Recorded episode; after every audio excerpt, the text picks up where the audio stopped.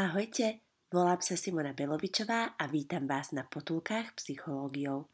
V nich sa snažím predstaviť vám psychológiu tak, aby pre vás bola užitočná. Vitajte na 16. potulke s názvom Psychické zdravie a stres. V mojich podcastoch sa pýtam a budem rada, ak skúsite odpovedať. Verím, že spolu dospejeme k poznaniu a vy aj ja strávime príjemné chvíle.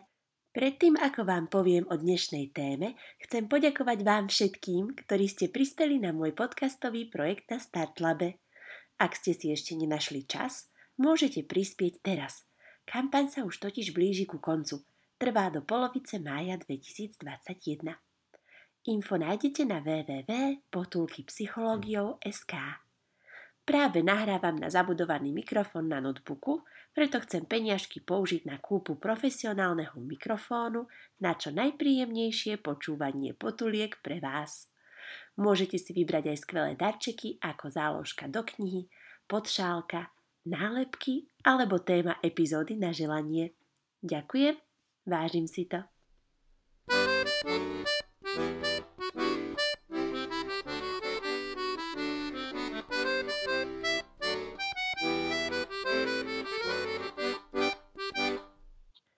Psychické zdravie som rozoberala už v predchádzajúcich potulkách, napríklad v 6. potulke EQ, v 7. potulke depresia a v 9. potulke vyhorenie.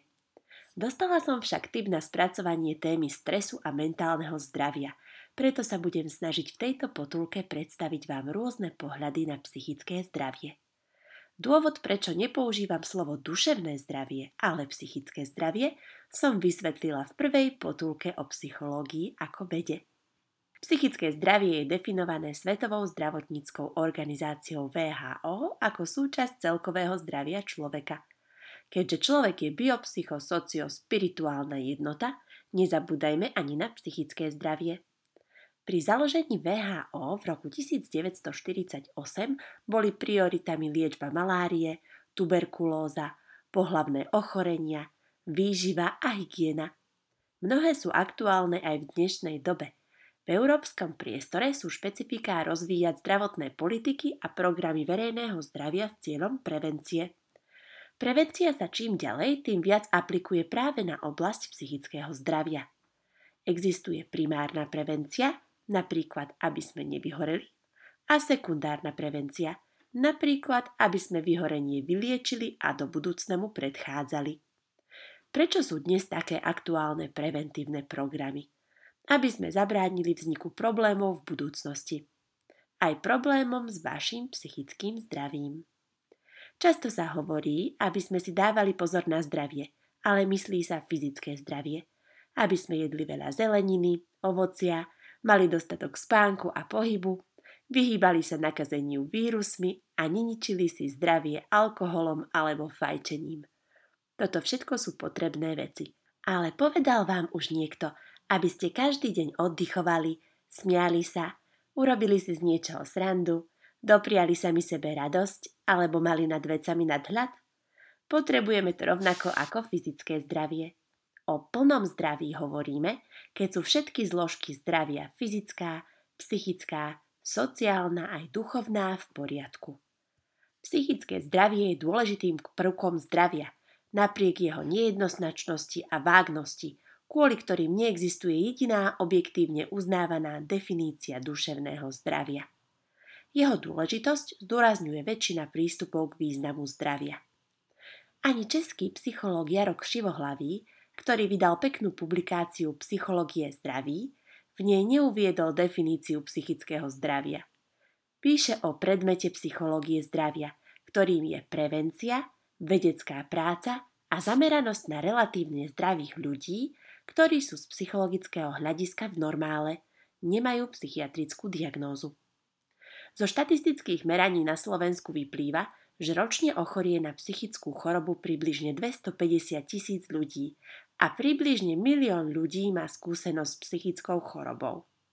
Medzi najčastejšie psychické poruchy na Slovensku patria depresia, samovražda, schizofrénia, Alzheimerová choroba, úzkostné a fóbické poruchy a poruchy príjmu potravy. Dúfam, že aj na základe tejto potulky si uvedomíte, aké je komplexné pristupovať k zdraviu ako bio-psychosocio-spirituálnej jednote. Verím, že podľa Křivohlavého patríme do kategórie normálu, že ideme skôr upravovať naše psychické zdravie, než liečiť psychickú chorobu. Zúročíme to vo viacerých oblastiach, napríklad, aby nevznikol bolestivý fyzický problém, za ktorým je nevyriešený psychický problém. Vidíte tu prepojenosť fyzického a psychického zdravia v psychosomatike? Kým prejdeme k posilneniu psychického zdravia, definujem frustráciu a stres, ktoré sú pri psychických problémoch prítomné. Frustrácia je podľa Rosenzweiga situácia neriešiteľného problému, kedy človek nemá možnosť úniku alebo vyhnutia sa situácii. Stres je extrémne vyhrotená situácia frustrácie. Frustrácia aj stres sú emočné stavy so silnými reakciami, ktoré vyvolávajú tri druhy situácií. Po prvé, sťažené životné podmienky. Po druhé, časový stres. Po tretie, predpokladanie dôsledkov riešenia náročnej situácie. Každý máme občas ťažšie chvíle, keď sa niečo nakopí a nestíhame. To je normálne a nie je to stres, ale záťaž, hoci niektorí autori pojmy zamieňajú. Rozlišujeme ľahkú psychickú záťaž, to sú bežné činnosti, ktoré nedosahujú hraničný prach stresora. Ďalej poznáme strednú psychickú záťaž, pri ktorej sú mierne zvýšené nároky na aktivitu, a ťažkú psychickú záťaž, kde ide o závažnú situáciu až ohrozenie života. Iba ťažká záťaž sa dá zjednotiť so stresom. Rozlišujeme tiež eustres a distres, čiže stres z pozitívnych alebo negatívnych udalostí.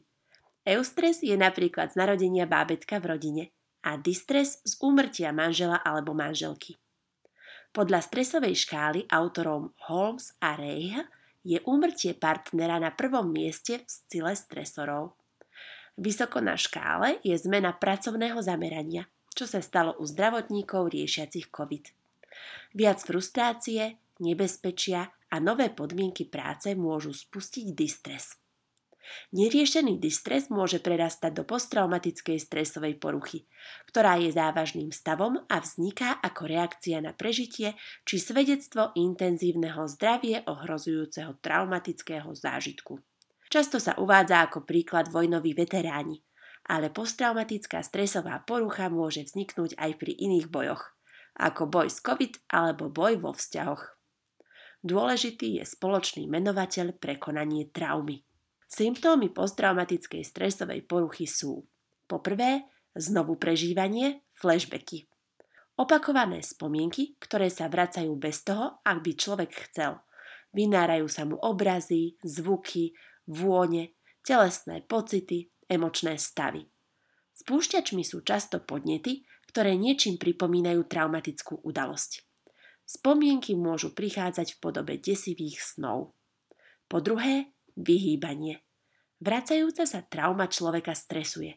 Snaží sa vyhýbať všetkému, čo mu ju pripomína, myšlienkam, miestam, ľuďom, čím sa jeho život obmedzuje. Po tretie, zvýšené nabudenie. Zhorší sa spánok, sústredenie, schopnosť upokojiť sa. Po štvrté, zmeny v emóciách. Buď podráždenosť a hnevlivosť, alebo pocity viny a hanba. Po piate, zmeny v náladách. Človek nemá záujem o činnosti, ktoré ho predtým bavili. Predstavila som vám symptómy posttraumatickej stresovej poruchy. Pripomínajú mi stav veľkého vyhorenia, o ktorom som hovorila v 9. potulke.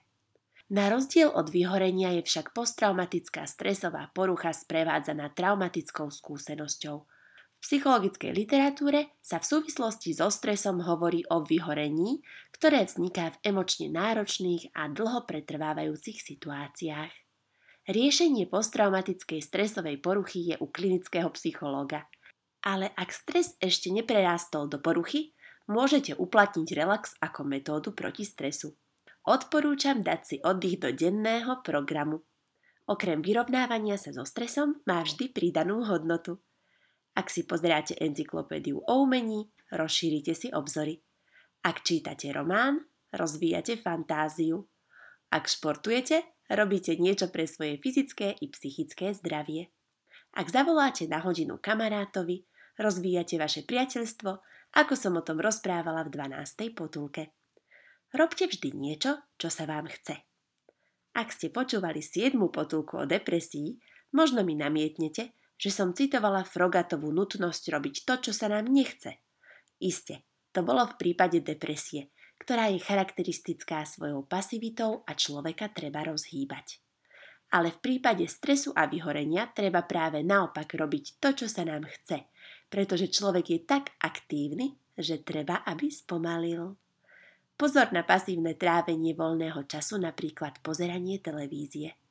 Aj ja si rada pozriem film, ale bezmyšlienkovité zapnutie telky každý deň je nadmerným prísunom podnetov a môže sa stať novým stresorom. Stres, vyhorenie aj depresia sa rozvíjajú niekoľko mesiacov až rokov.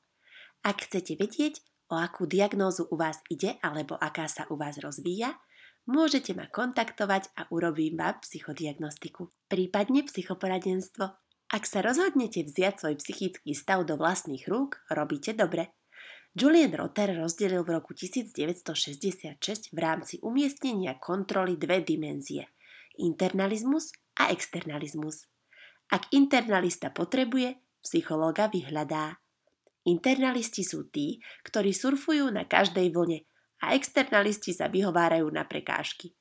Ako sa vraví, kto chce hľadá spôsoby, kto nie dôvody. Internalista hľadá spôsoby, ako uspieť.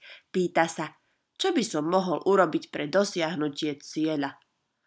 Externalista vymenuje kopu dôvodov, prečo neúspel. Napríklad, oni mi kladú polena pod nohy, alebo nedal mi vyšší plat. Poznáte niekoho takého? Kam sa radíte vy? Väčšina ľudí sa nachádza medzi internalizmom a externalizmom v súlade s Gaussovou krivkou, ktorú som spomenula pri 14. potulke. Zistilo sa, že internalizmus súvisí s psychickým zdravím. Skúmal sa zdravotný stav ľudí v domove dôchodcov. Experimentálna skupina si mohla vybrať aktivity, v kontrolnej skupine o aktivitách rozhodovalo vedenie. Vtedy u 73% ľudí prišlo k zhoršeniu zdravotného stavu, kým v experimentálnej skupine, ktorí si aktivity vyberali sami, prišlo u 93% obyvateľov k zlepšeniu zdravotného stavu. Aj po 18 mesiacoch boli zdravší, aktívnejší, aj sociálne čulejší. Implikácie výskumu vidím do oblasti výchovy aj pracovnej psychológie. Nechať ako rodič, pedagóg, zamestnávateľ, deti aj dospelých byť slobodný a aktívny. Vysvetľujem to tak, že sa ľudia vtedy snažia na svojom pracovať, čím sa približujú k cieľu. Křivohlavý zaraďuje medzi osobnostné črty pri zvládaní stresu okrem internalizmu aj resilienciu, koherenciu a hardiness. Resiliencia je nezdolnosť v zvládaní ťažkých životných situácií.